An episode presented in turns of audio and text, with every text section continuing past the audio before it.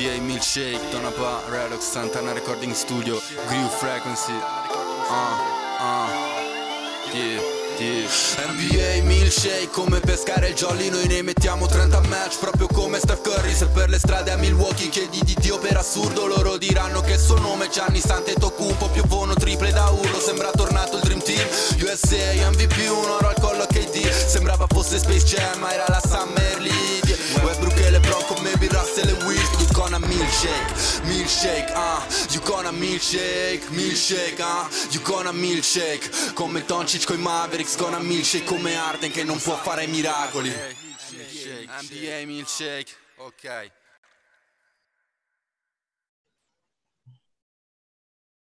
Bentornati a NBA Milkshake, il podcast sul basket più bello del mondo con Davide Chinellato e Riccardo Pratesi. In questa puntata Player of the Night, DeMar DeRozan e gli straordinari Chicago Bulls e poi hot and cold i giocatori caldi e freddi della settimana, la rinascita di Kemba Walker, tutti i problemi ai Lakers di Russell Westbrook e poi tutte le ultime sul protocollo Covid e come l'NBA sta provando ad affrontare la pandemia. Questo è NBA Milkshake.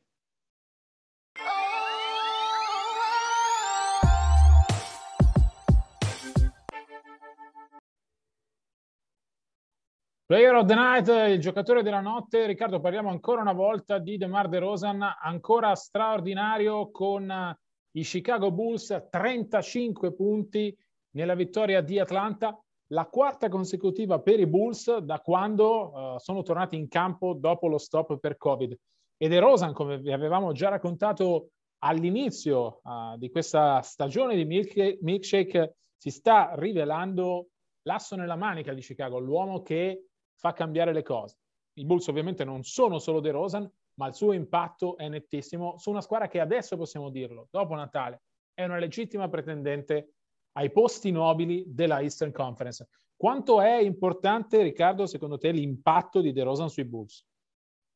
Eh, abbastanza. Secondo me comunque ha avuto un impatto sicuramente superiore a quello che immaginavo inizialmente Soprattutto i Bulls, eh, insomma, parliamo di 30 partite disputate, 31 al momento in cui registriamo, martedì 28 dicembre alle 17, e 31 partite cominciano a essere, come dire, un, un campione di riferimento abbastanza attendibile, cioè mh, mm, non è più, non, non, si commenta più il nulla, cioè una serie di, di poche partite che danno indicazioni ma che non possono de- disegnare un trend eh, secondo me i Chicago Bulls sono la rivelazione della stagione, perché poi se vai a guardare, nonostante la stagione sia folle tra stopper Covid, eh, ormai ovunque, eh, infortuni vari, però guardi a Ovest, le prime tre sono Golden State, Phoenix e Utah, che bene o male erano le prime tre che ci si immaginavano eh, a inizio stagione con magari i Lakers dentro, ma poi erano tre squadre da corsa. Vai a guardare a Est,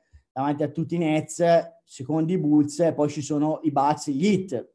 Quindi, cioè, eh, l'intruso, se vogliamo, rispetto alle aspettative di inizio stagione, sono appunto i Chicago Bulls e quindi bisogna, visto che hanno giocato parecchie partite, bisogna cominciare a parlare come di una realtà, non solo di una possibilità. Ecco, soprattutto il record in casa 11 vinti e 4 perse, beh, insomma, è un record importante, eh? è un record importante fattore campo ai playoff comunque con i palazzetti pieni può contare e, e De Rosan è, beh, insomma, è riuscito una squadra che ha tanti realizzatori a diventare comunque pronti via il principale punto di riferimento dell'attacco e quindi comunque merita, merita il nostro applauso, ecco, senza, senza nessun problema.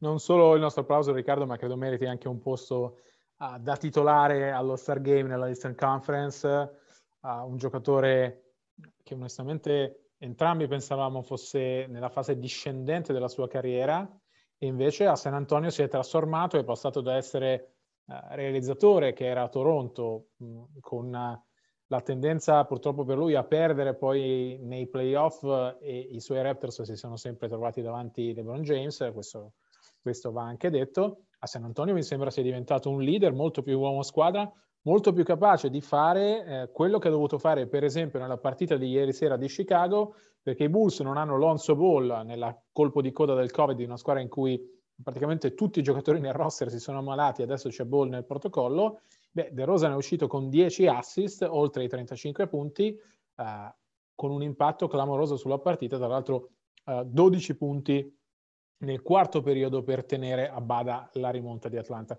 Io onestamente sono sorpreso del rendimento di De Rosa, non me lo aspettavo più a questi livelli, eh, un po' come dire influenzato da quello che avevamo visto eh, nelle stagioni a San Antonio, dove eh, lui sembrava un po', un po' solo predicare nel deserto in una squadra uh, sicuramente non all'altezza delle, delle grandi, dei grandi roster Spurs del passato, però credo che lui sia l'ingrediente vincente uh, di questa versione di Chicago, quello che ha dato più consapevolezza alla squadra, ha dato più consapevolezza allo stesso Zach Lavine, il suo partner in crime.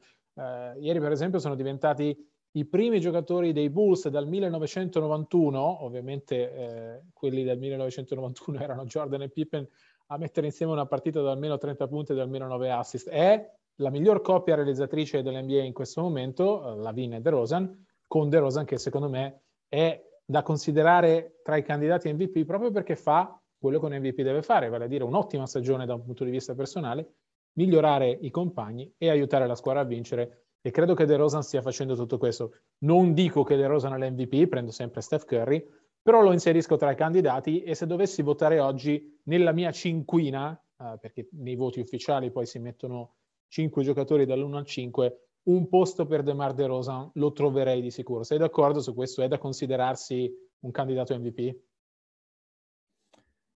Non lo so, perché poi alla fine la fiera, sai bene me- meglio di me, come votano negli Stati Uniti, al di là di quello che voterai eventualmente tu, ma insomma servono anche dei nomi che abbiano un appeal importante e io credo che De Rosa non abbia mezza chance di vincere l'MVP se vogliamo parlare di uh, realtà, uh, di ipotesi realistiche. Poi tu mi puoi dire ma meriterebbe di essere una conversazione, forse, però cioè, dobbiamo parlare di quello che è verosimile. E quello che è verosimile sono nomi più altisonanti che fanno eh, più presa sull'opinione eh, pubblica. E quindi parliamo di Steph Curry, quindi parliamo di Kevin Durant, quindi parliamo di Giannis Antetokounmpo e io voglio sottolineare come sta giocando Jokic a, Assolutamente. nonostante i Nuggets abbiano un record del 50%, ma senza di lui secondo me avrebbero vinto una su quattro, questa è la realtà, forse anche meno. Sì. Per cui ti dico, De Rosa sta facendo benissimo, ehm, oltre quello che immaginavamo noi, e lo vediamo un pochino, Davide, anche guardando il rovescio della medaglia, no? che è un pochino la riprova, cioè quello che stanno facendo i San Antonio Spurs senza di lui. Nel senso, non è che fossero chissà cosa con lui, ma senza sono nettamente peggio, questo è, è, una, è, è una verità. Per cui non solo Chicago è migliorata, ma San Antonio è peggiorata, quindi dimostra che effettivamente ha cambiato le cose. Però cioè, io, tra l'altro, ti dico, questa è una cosa che, che dico sempre, insomma, ai nostri lettori, un conto è giocare senza pressioni e non è che Chicago non abbia pressioni in assoluto perché quest'anno, eh, per dire, Donovan sarebbe giocato il posto e tanti giocatori devono dimostrare qualcosa, però non ha l'urgenza di vincere, cioè basta arrivare ai playoff e magari arrivare più avanti possibile, magari superare un turno e si finirà tra le stelle filanti. È diverso quando fin dall'inizio stagione hai fare puntati addosso e sei, tra virgolette, condannato, perché è una dolce condanna, a vincere perché le aspettative sono quelle, cioè le, le, le pressioni che affrontano i vari Durant, i vari Antetokounmpo, i vari Steph Curry e lo stesso Jokic in maniera diversa sono molto maggiori rispetto a DeRozan e di questo secondo me bisogna tenere conto.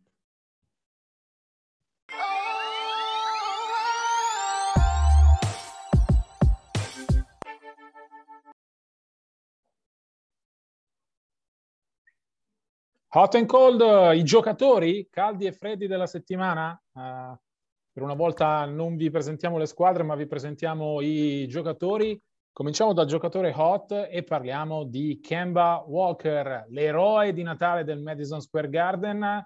Da quando Tom Thibodeau è stato costretto, va detto, dalla, dall'emergenza Covid a rimetterlo in quintetto, vale a dire le ultime quattro partite Kemba sta viaggiando a 26 punti, 8,3 rimbalzi e 7 assist uh, di media. Riccardo, un giocatore che sembrava perso quando Tibbs l'ha scartato uh, a fine novembre dalle rotazioni dei Knicks, è passato da essere la point guard titolare ad essere l'ultimo giocatore della rotazione, Adesso sembra ritrovato per la gioia dei tifosi di New York, per chi non lo sapesse, Kemba è nato e cresciuto nel Bronx e eh, lì la ola del Madison Square Garden il giorno di Natale era anche perché finalmente i tifosi dei Knicks stanno mirando un newyorkese che fa la differenza per la squadra di casa. New York è sempre in un periodo delicato, però ecco, eh, la rinascita di Kemba Walker è sicuramente una bella storia che ci piace sottolineare. No, te l'aspettavi questo ritorno di Kemba dopo il difficile no, avvio di stagione?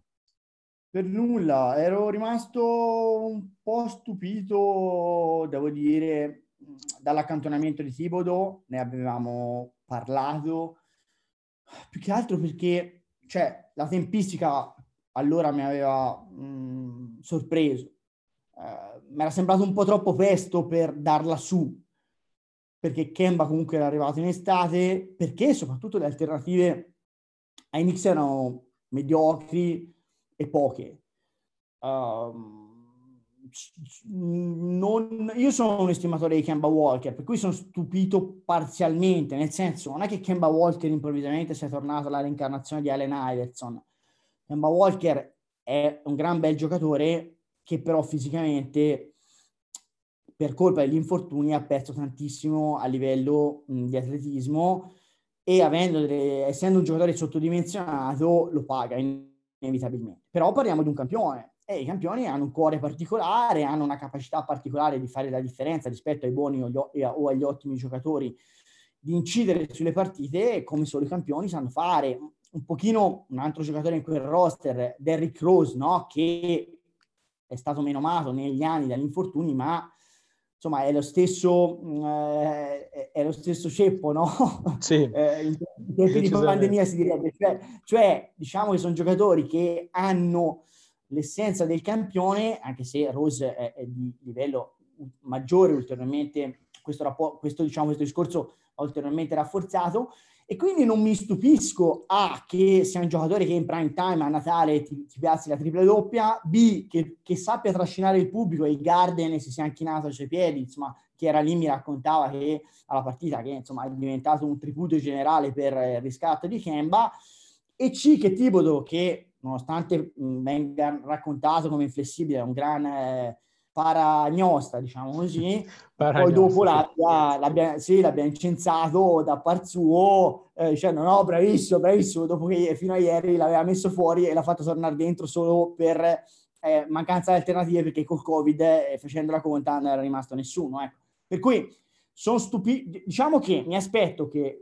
Kemba, specialmente con Rose fuori, continui a giocare titolare, che sia migliore delle alternative, partiva Burks titolare in assenza, non mi, ma, non mi aspetto che faccia la stagione da Steph Curry o chissà cosa, ma mi aspetto che sia il minor male in questo momento per i Knicks e secondo me Tibodo farebbe bene a fare il mia colpa come ha fatto e andare avanti eh, con, con Kemba titolare. Pienamente d'accordo, Kemba è un giocatore che può dare ancora qualcosa, è chiaro che a livello fisico sembrava un po' logoro, Forse lo stop paradossalmente gli ha fatto bene, no? È riuscito a, a sistemarsi da un punto di vista fisico, uh, è riuscito probabilmente anche a capire meglio come poter aiutare la squadra. Di certo i Knicks che ne hanno passate parecchie eh, per il protocollo Covid e con le assenze concentrate in quel ruolo e oltre al protocollo si è aggiunto l'infortunio di Derrick Rose che starà fermo uh, per almeno due settimane dopo un'operazione alla caviglia. Kemba era l'ultima spiaggia, la, la, gio- l'ultimo giocatore che Tibodo poteva usare per riempire il buco che si era creato nella posizione di point guard. Non dimentichiamo però che Kemba è un veterano, 31 anni, è stato uno star, qualcosa da dare ce l'ha ancora onestamente. New York adesso, come dicevamo, è in, una, in un momento comunque complicato perché uh, no, il peggio non è ancora passato, nel senso la squadra, se guardate la classifica adesso è undicesima con un record di 15 vinte e 18 perse, uh, sicuramente molto peggio rispetto all'attesa di una squadra che lo scorso anno aveva comunque chiuso al quarto posto nella, um, nella Eastern Conference. Però con Kemba titolare sono arrivate due vittorie uh, e due sconfitte, compreso appunto il successo di Natale al Madison Square Garden contro gli Hawks. Adesso New York è attesa da una serie di quattro trasferte uh, consecutive, a cominciare dal back-to-back Minneapolis-Detroit, uh, è il momento di ritrovarsi, nel senso il calendario per i Knicks da qui è facile, eh, Minnesota comunque in casa è un cliente difficile, soprattutto perché, notizia dell'ultimo secondo, eh, per le nuove regole di cui vi parleremo tra poco, i sette giocatori che erano nel protocollo sono tutti usciti, a cominciare da, da Towns e Russell, però New York ha la possibilità di raddrizzare con una serie di vittorie una stagione. Se ci dovesse riuscire, merito sarebbe anche di Kemba Walker uh, tornato a mordere, tornato a fare la differenza proprio nel momento in cui la squadra ne aveva più bisogno. Io sono convinto che il vero Kemba stia a metà tra il disastro di inizio stagione e il giocatore fenomenale di questa fase. Se fosse sano staremmo parlando comunque di un candidato all-star, siccome non lo è e, e i problemi che ha sono cronici, non, non si recuperano, uh, credo che comunque possa riuscire a rendere in una situazione in cui magari non sarà la stella che abbiamo ammirato a Charlotte o il giocatore che nelle intenzioni di Boston doveva, uh, doveva portarli a tornare alle finals. Uh, per una point card che va bene, Riccardo, ce n'è una che va male, molto male. Parliamo di Russell Westbrook.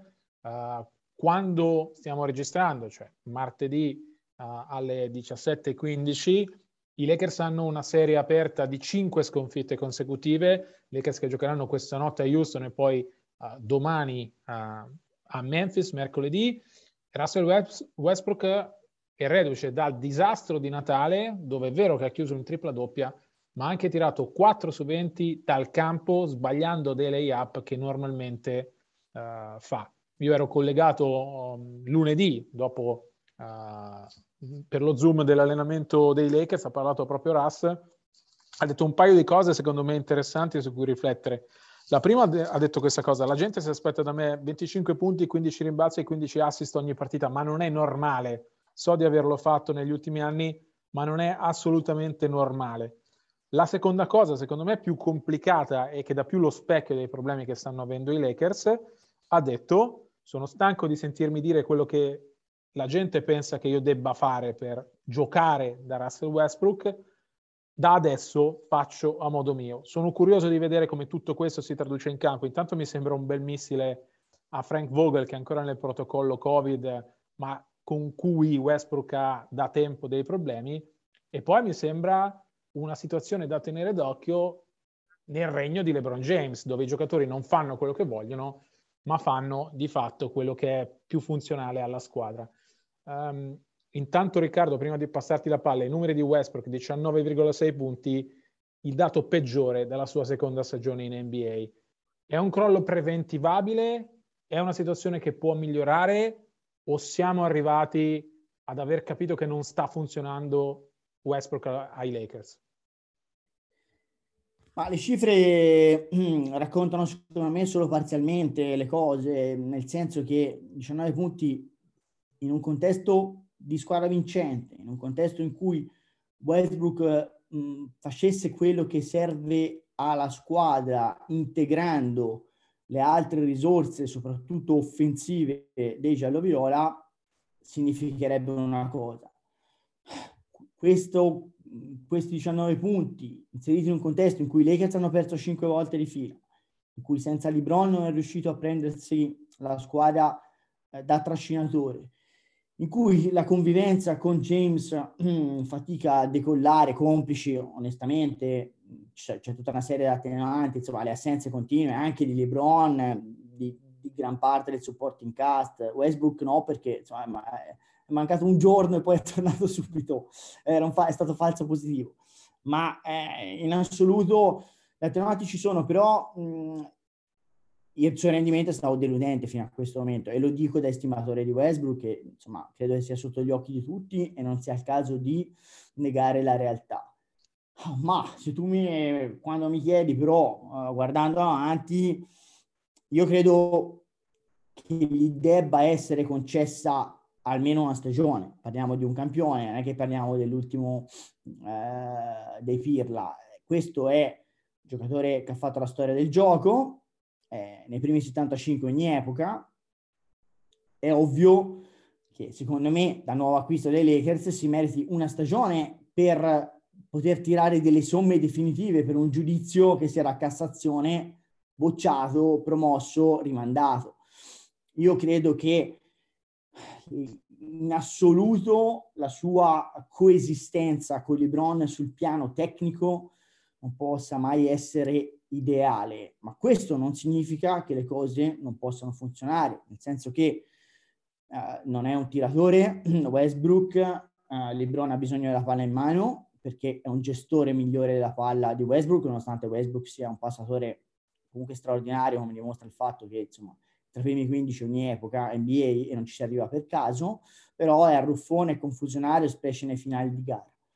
Detto questo, se Ras eh, riuscisse a non far tirare il collo a LeBron, che deve arrivare riposato ai playoff, se in difesa comunque sfruttasse quell'atletismo che però diciamo che a singhiozzo però si è visto, um, se eh, riuscisse comunque uh, sul piano della, mm, de, de, del carisma da trascinatore, lui che lo è, assolutamente lo è, a integrare uh, il ruolo di Libron da capobranco, ecco che comunque potrebbe essere uh, un plus per i Lakers e non un minus. Per cui io credo che uh, fino a questo momento il suo rendimento sia assolutamente insoddisfacente.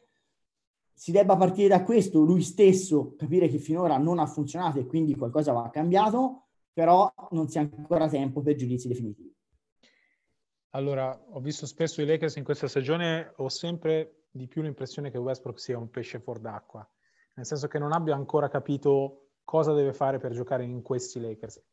Come ricordavi tu, e, e va sottolineato, nemmeno i Lakers sanno che cosa sono i Lakers, no? Ci sono state talmente tanti cambi di formazione, talmente tanti ingressi tra, tra i, i, giocatori di cui Vogel e adesso Fizdale uh, si fidano gli unici che hanno giocato tutte le partite finora sono Russell Westbrook e Carmelo Ento.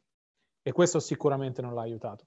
Uh, credo però che Russ debba farsi un esame di coscienza e capire cosa lui sta sbagliando, perché è evidente che sta sbagliando qualcosa.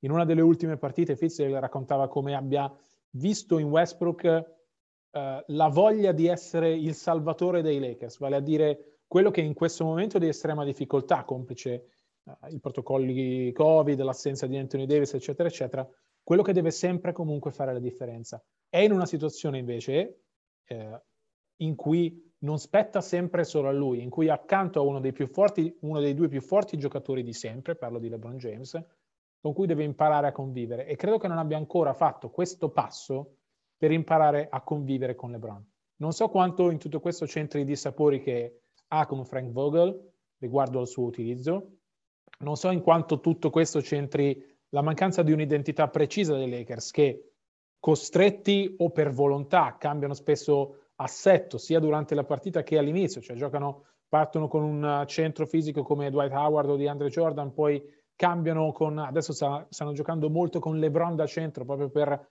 dare più spazio a, a Westbrook e alle sue penetrazioni al ferro. Credo che ci sia un misto di tante cose nei problemi che sta avendo Westbrook. Sono d'accordo con te quando dici che è troppo presto per scaricarlo, ma ci sono dei problemi evidenti, ci sono dei problemi di intesa e ci sono dei problemi che vanno risolti perché questi Lakers continuano ad essere una squadra dal potenziale enorme che vediamo solo a sprazzi e Westbrook stesso è l'esempio perfetto di questa cosa perché secondo me è un giocatore che in quel sistema Lakers ci potrebbe stare benissimo, tolto dalla pressione di dover sempre essere lui quello che fa la differenza, ma un po' lui non riesce a togliersi di dosso questa cosa un po' la situazione dei Lakers non gli ha mai permesso di capire bene come fare.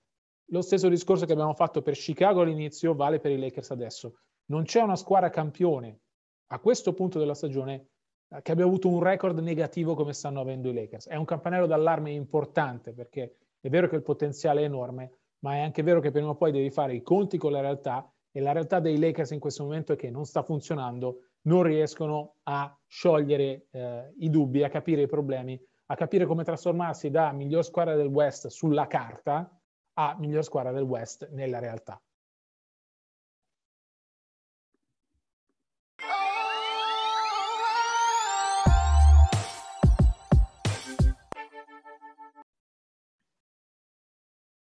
Allora Riccardo, prima di chiudere un aggiornamento sui uh, protocolli Covid, mh, mm, sapete che ovviamente questa è la stagione dei rimpiazzi, già 541 giocatori hanno messo in campo finora in questa stagione è record assoluto e siamo uh, subito dopo Natale, per cui ci saranno altri giocatori che entreranno e il record verrà, uh, verrà, verrà aggiornato molto in fretta. È stato aggiornato anche il protocollo, un po' seguendo le linee guida della CDC, che è il Centro per le Malattie Infettive, quello che consiglia il governo uh, americano su come muoversi per il Covid.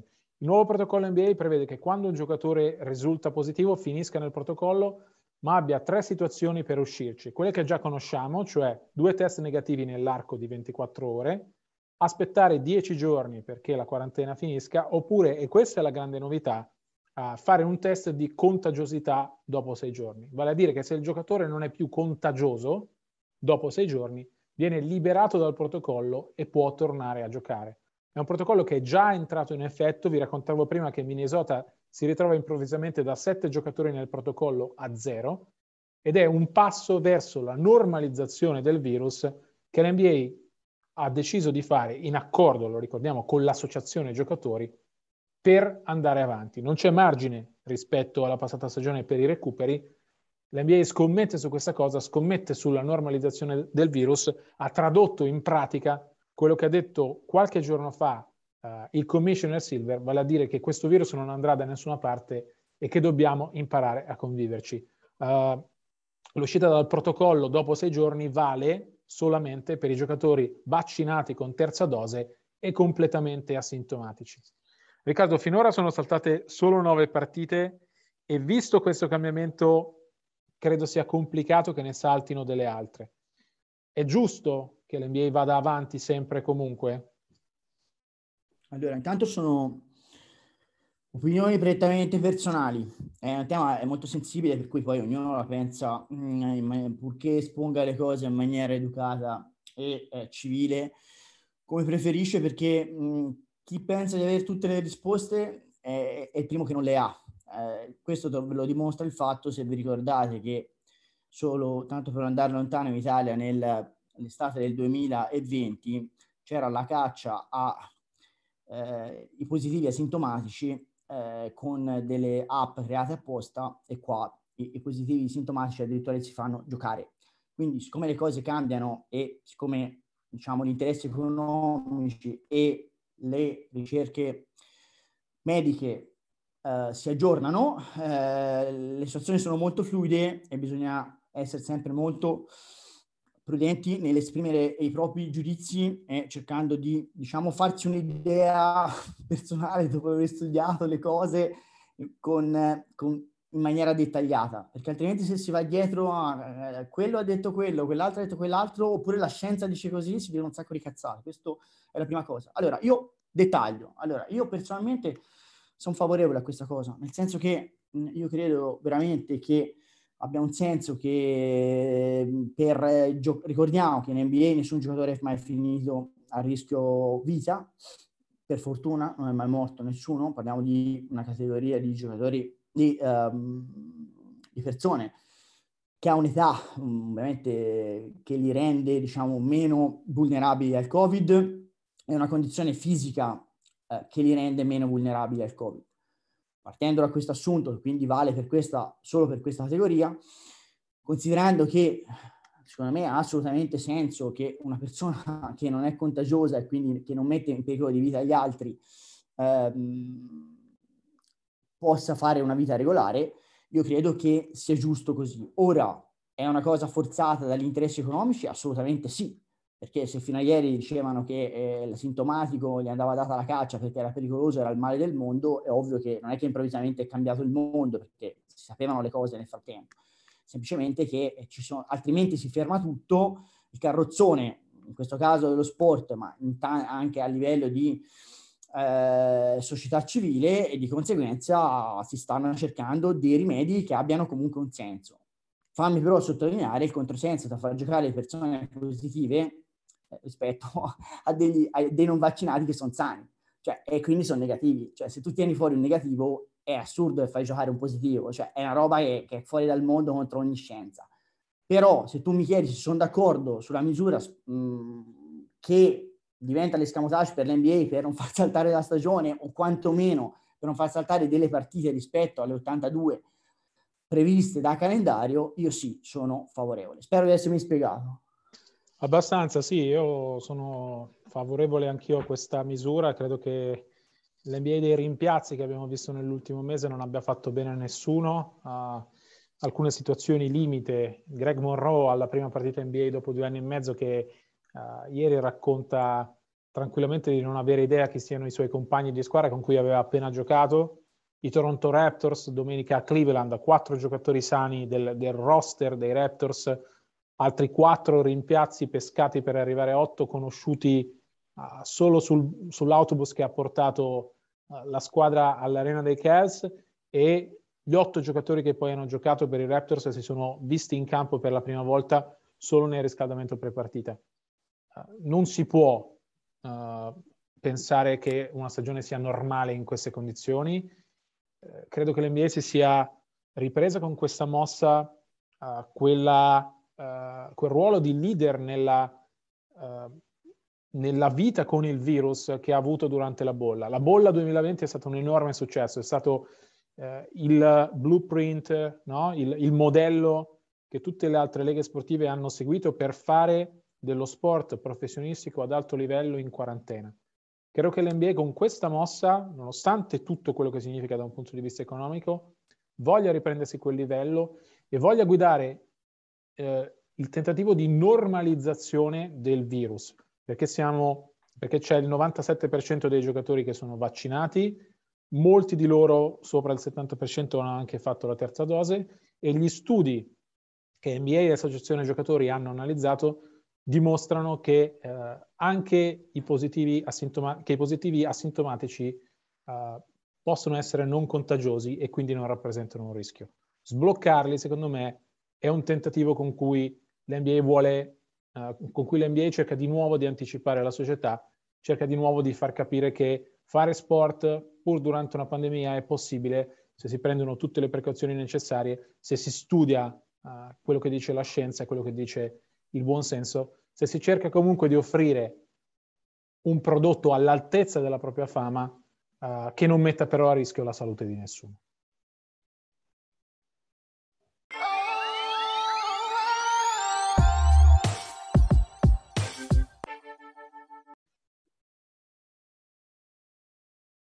Si chiude qui la puntata numero 11 della quarta stagione di NBA Milkshake. Noi vi ricordiamo che per tutte le informazioni sull'NBA 24-7 ci trovate anche la notte, anche spesso durante le, le, le feste, magari a targhe alterne tra me e Davide. Ci trovate sui nostri account uh, social, in particolare su Twitter, at di Chinellato, at rprat75. Ricordo anche che le musiche sono una coproduzione tra Donna Ba e Groove Frequency e vi do appuntamento, come sempre, a martedì prossimo. A presto. Buon NBA e buon anno, perché la prossima volta che ci sentiremo sarà nel 2022.